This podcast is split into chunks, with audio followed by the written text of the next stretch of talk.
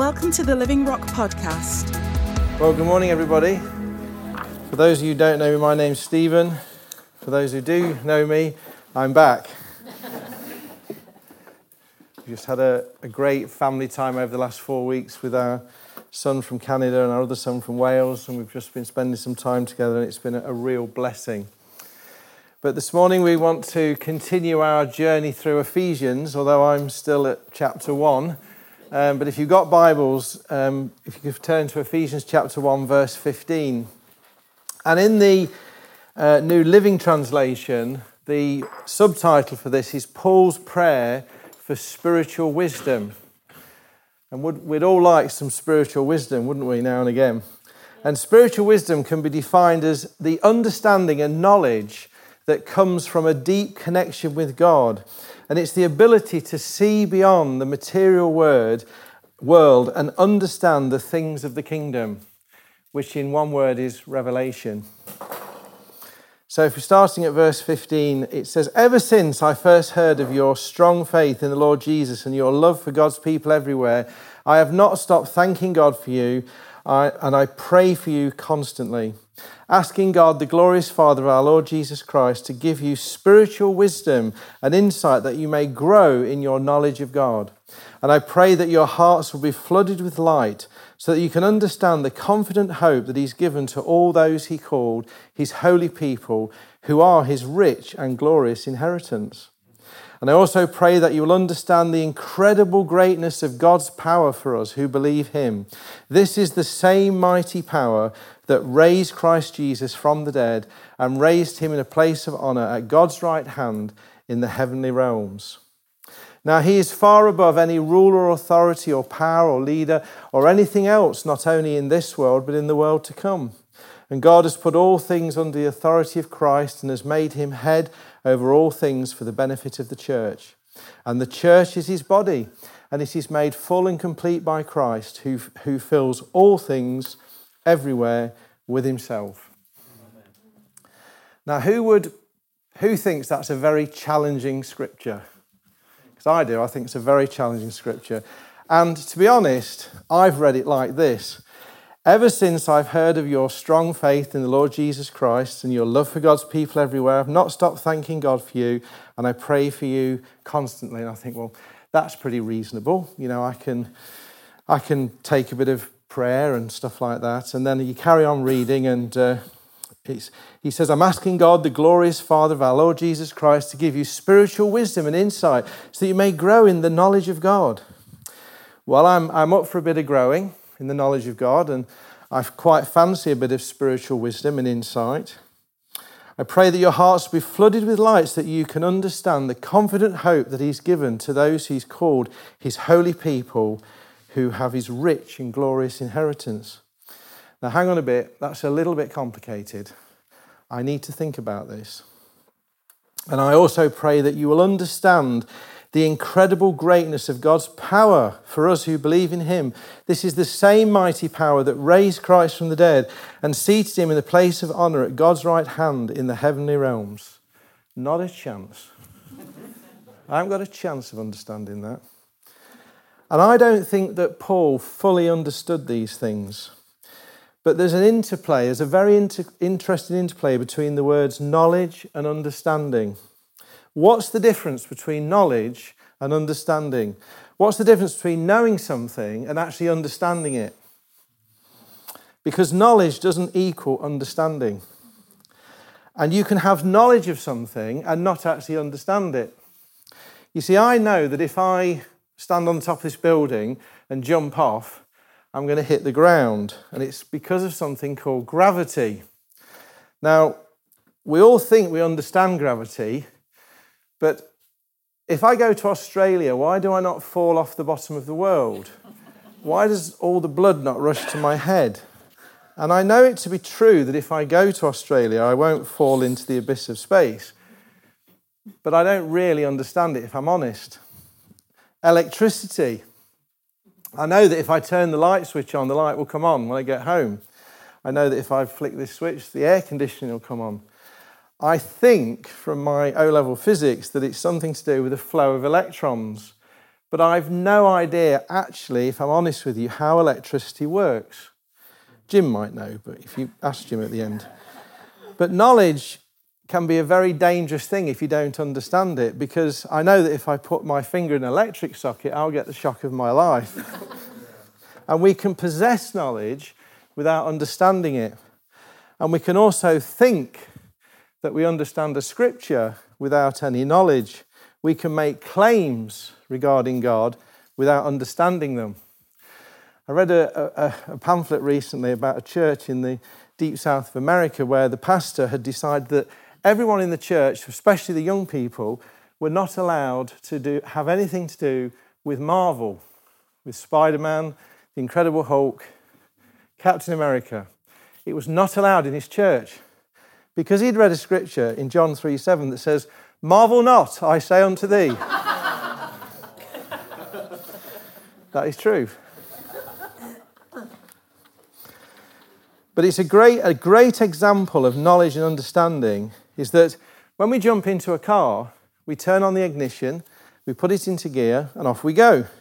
But do we truly understand how the car works?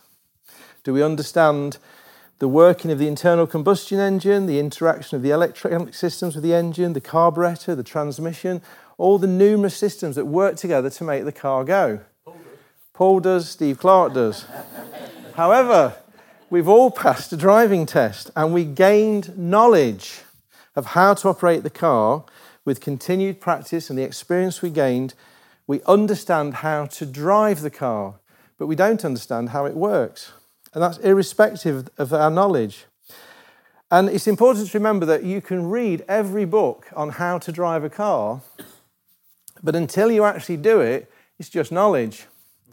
I remember when I passed my driving test, the, uh, uh, the uh, teacher took me back to the house, and she was more surprised than I was, really. But she, she said to me, she said, Now you're going to learn to drive your car.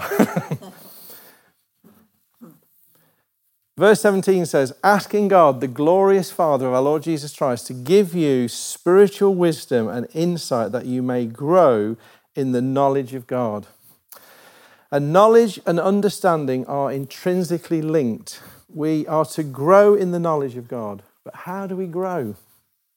Knowledge is the accumulation of facts and principles and methods within our mind.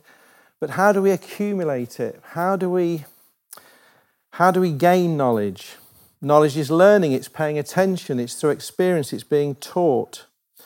And we gain knowledge all the time unconsciously. And there are five main sources of gaining knowledge that we unconsciously and consciously use.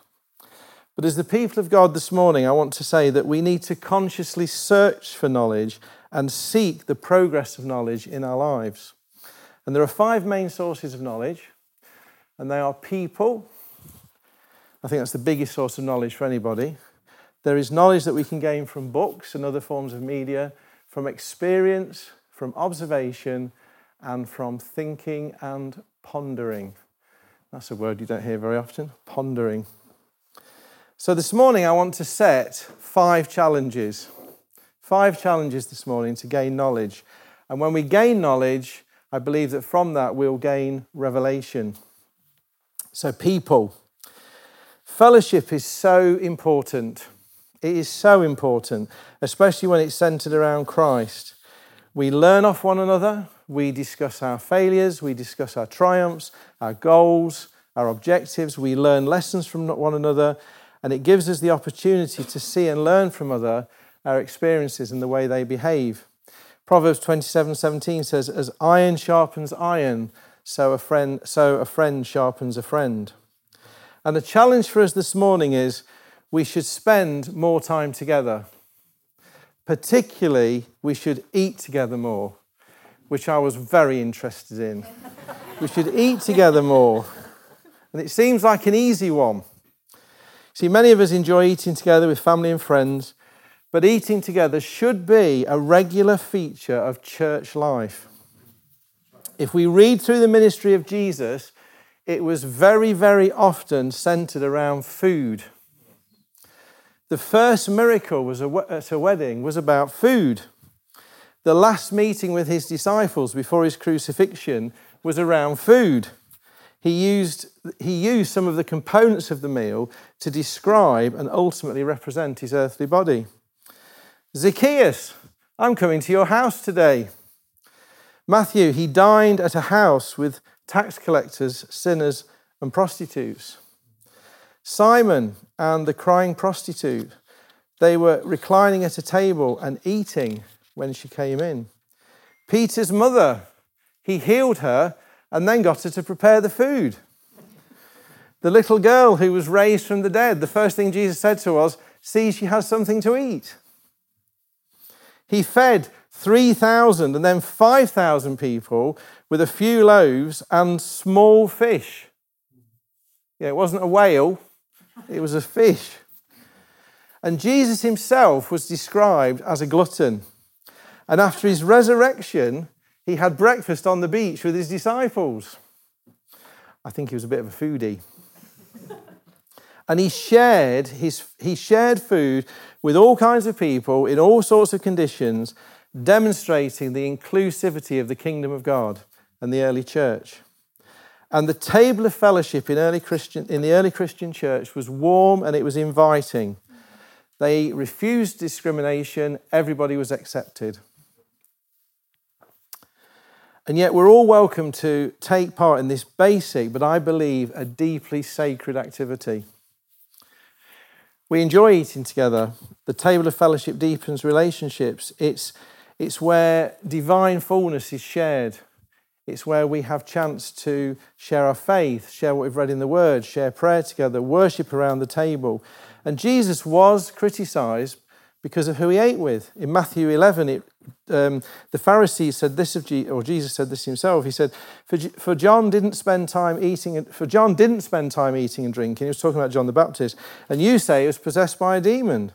And the Son of Man, on the other hand, feasts and drinks, and you say he's a glutton and a drunkard and a friend of tax collectors and sinners. But wisdom is shown to be right by the results. I've never seen that bit before. It says, Wisdom is shown to be, the res- to be right by the results. In other words, Jesus is saying, Because I eat and spend time with people, people grow and develop, and there are results. Some branches of Christianity don't believe that they should eat with unbelievers. In fact, anyone who isn't part of their group, as they describe it, because they say that eating together is a sign of covenant and breaking of bread.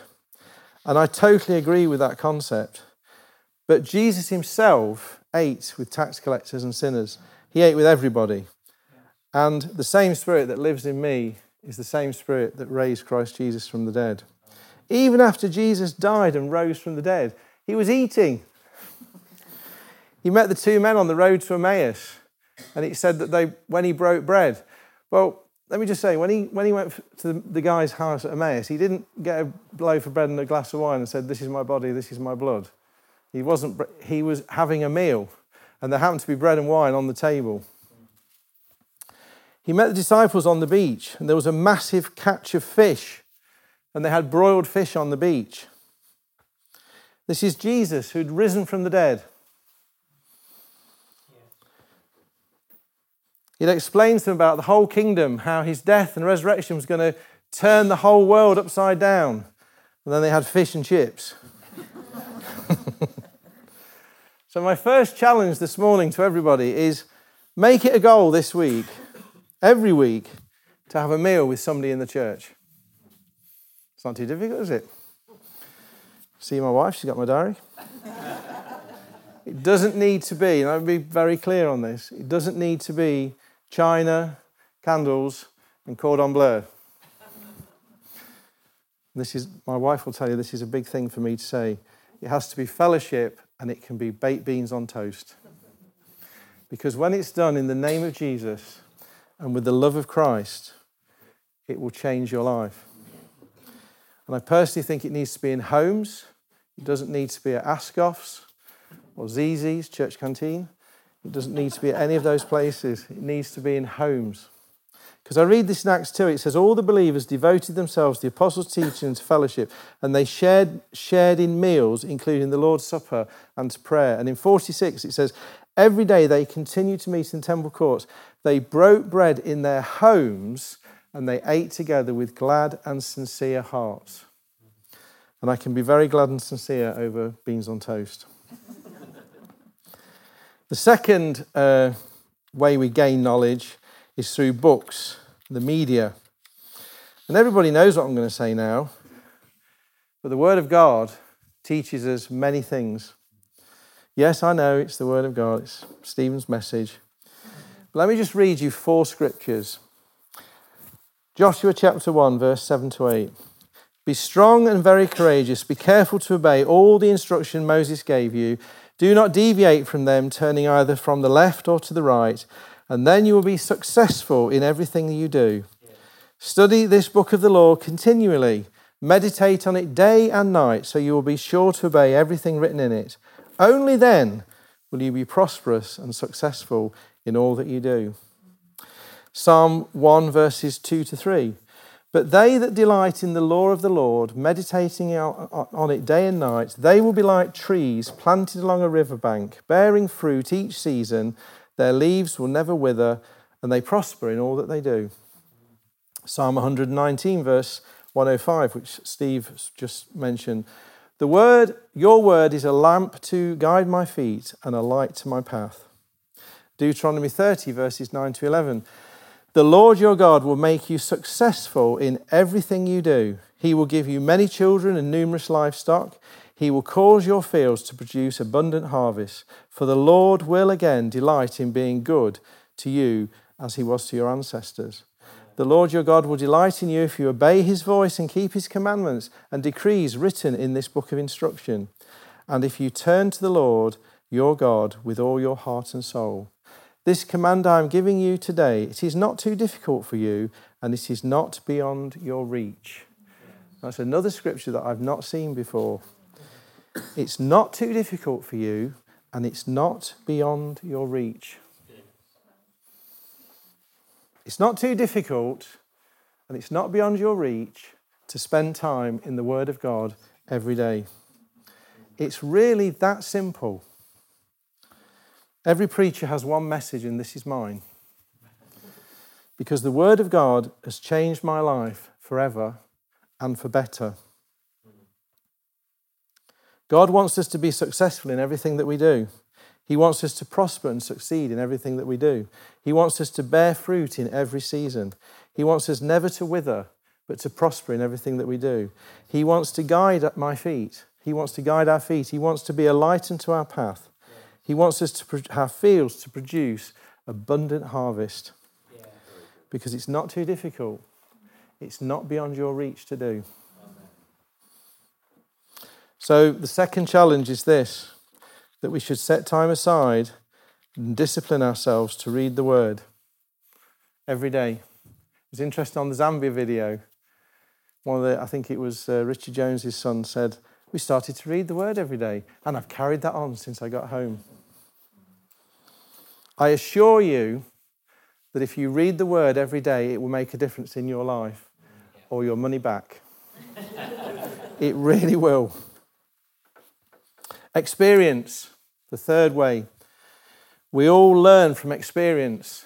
We get things wrong and we learn from them. And if we get it right and it's good, we do it over and over again. Who has ever been given a bike for the very first time, got on it, and just rode it down the road? No one's ever done that. And when we're teaching our children to ride a bike, if they fell off it, we didn't say, Oh, you're just useless at that, don't bother. Get back on the bike. Failure isn't fatal with God. If we fail, it isn't fatal.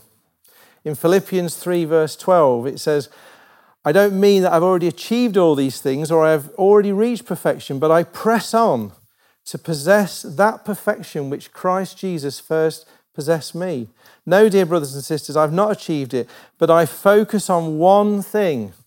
Forgetting the past and looking forward to what lies ahead, I press on to reach the end of the race and to receive the heavenly prize for which God, through Jesus Christ, is calling us. There have been things in our lives that we've dropped.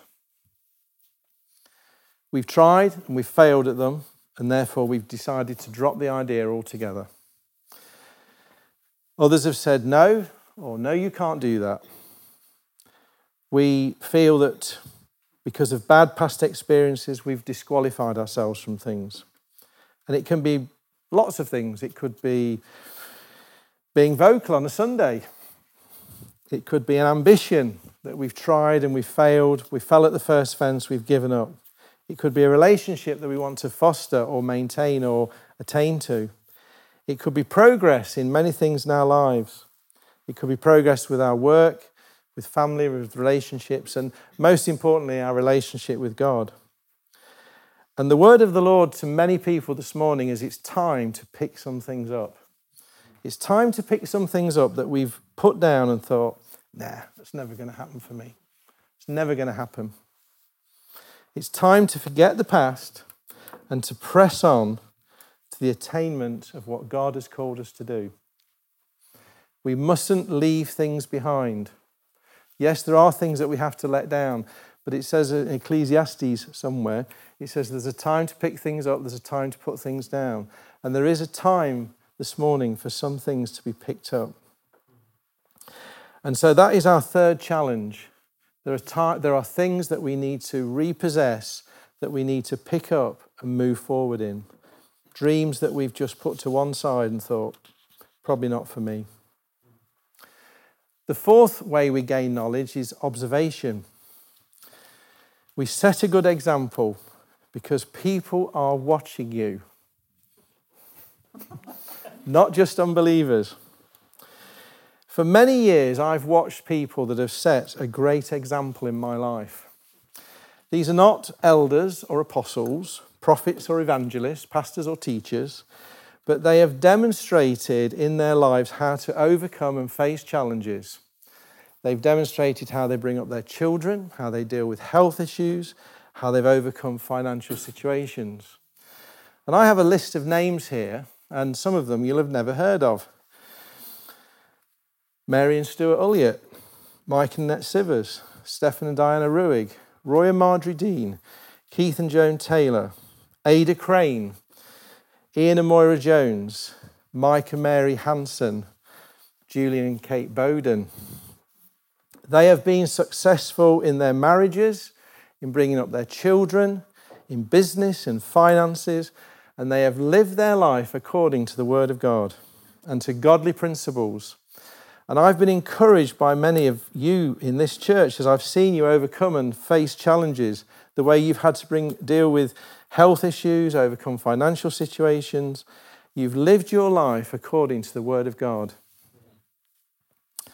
And the fourth challenge this morning is if you see someone who's good at something or successful in an area that you wish you were, then speak to them. Yeah. Speak to them. Say, How do you do that so well? Because we're now back to fellowship. Because if we're round the table having baked beans on toast with them, we can ask them that question. We're back to experience. And we're possibly, they may possibly point you to the word. And you can see how these challenges are intricately joined together. Ask them, say, How did you do that? How is that possible? And these four challenges, they all come together in a point because the last point is to think and to ponder. Ponder is a word, it's in the Bible. Mary pondered about all the things in her heart about Jesus. But ponder, think about them. And these four first challenges all come together. And it's, a, and it's good sometimes to meditate on our lives and to see where God has been good and to ponder on the things that we've learnt. And we need to take time to think and ponder. Currently, I'm writing a book about my life. My wife thinks it's a fairy story, but she reads, the, she reads it and it helps her sleep. But, but as, I've re- as I've started to write this book, and I'm sort of 100 pages in now, um, it's given me time to reflect and ponder on God. And I've realized how God how good God has been in my life. I've also realized that I've wasted a lot of time and I've made decisions that I shouldn't have made. And we can become so busy with our lives. We there's this there's a thing now in the world that we have to cram so much into our lives. And we can get caught up in so many things that we say we haven't got time. And people say, you need to make time. And people, oh, I haven't got time. But God wants us to be still. And I think that's uh, everything that I've said this morning. Go away with this. God wants you to be still. In Psalm 46, verse 10, it says, Be still and know that I am God. And I remember when I was a child, if I got a little bit out of hand, my father would say, Stand still. he was an army man. Stand still. And you knew when he said stand still, you stood still. It didn't matter what you were doing. And I just, I believe the word of God this morning to many is that we should set some time aside to really consider God. How do we currently spend our time? We need to make some space for God to make some real changes to our calendar, to enable us to envision and to activate the four previous points because they will take time. We have to ask ourselves the question this morning do I really want to know God? I've got a sinking feeling then, Mandy. Start the car. Do I really want to come into all that God has for me this morning? Have I fell into a trap of filling my life with activities, all with good intentions? Because God wants us to receive understanding this morning. God wants us to receive revelation. In verse 18, it says, I pray your hearts will be flooded with light so that you can understand the confident hope. And it's interesting because in Psalm 199, it says, The entrance of your words gives light. Well, to me, I read that the entrance of words gives sound, it doesn't give light. But in the New American Standard, it says, The revelation of your word sheds light. It gives understanding to the simple. And I'm quite a simple person. But it unfolds things, it opens them up, it makes them clear. And God wants to flood our hearts this morning with light, with understanding, with revelation, to make things clear, to make things open up. So, I'm just, I'm just going to go back to that. It's so important that we make space for God. We make space for Him. We open it up.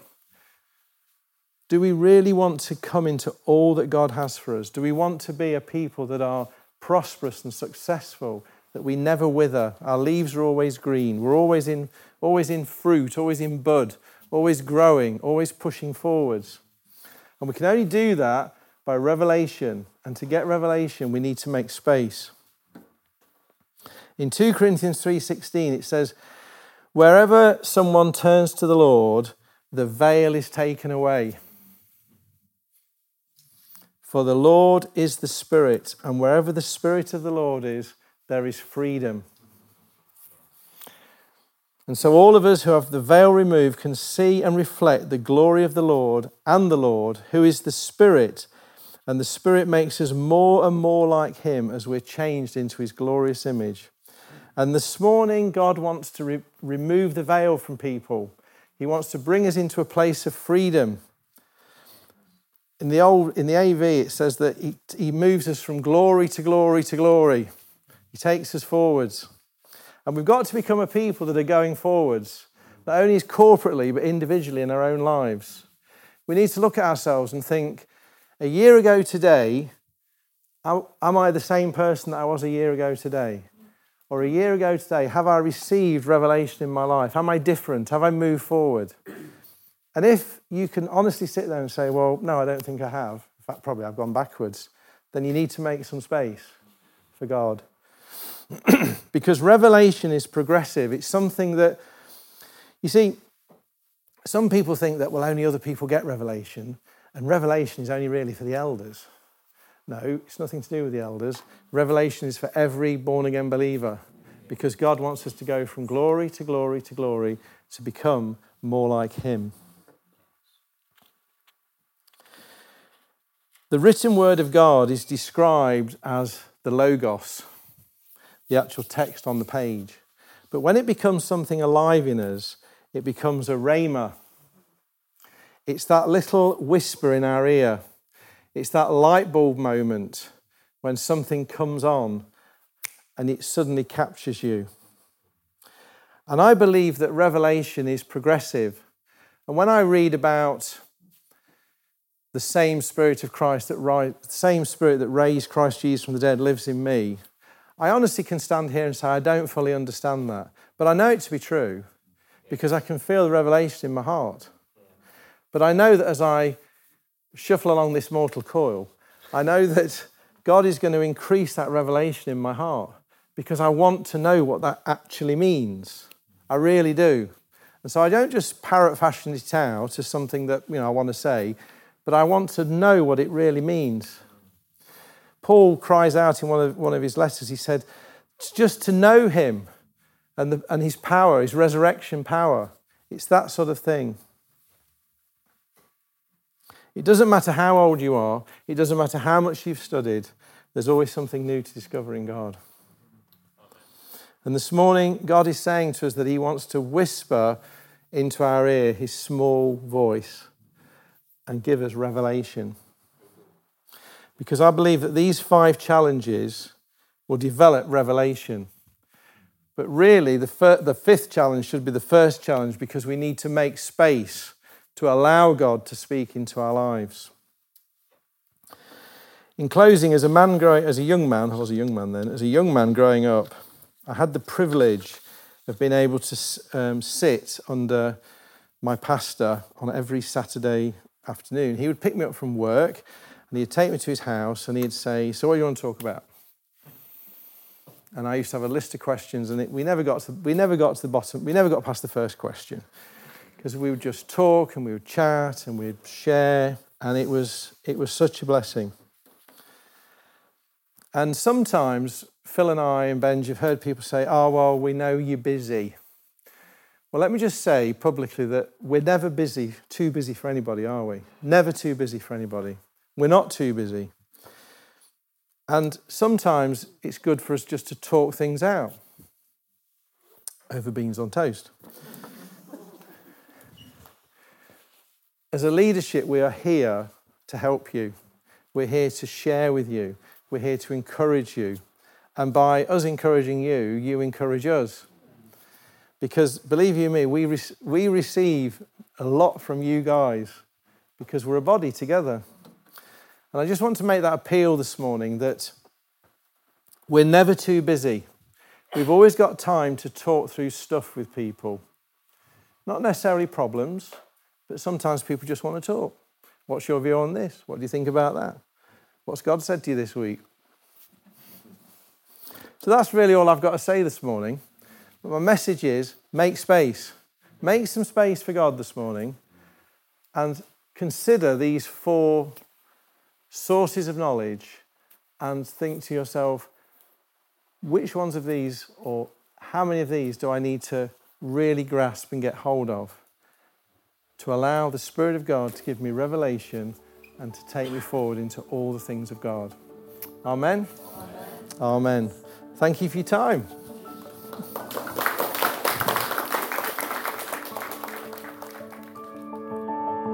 Thanks for joining us today.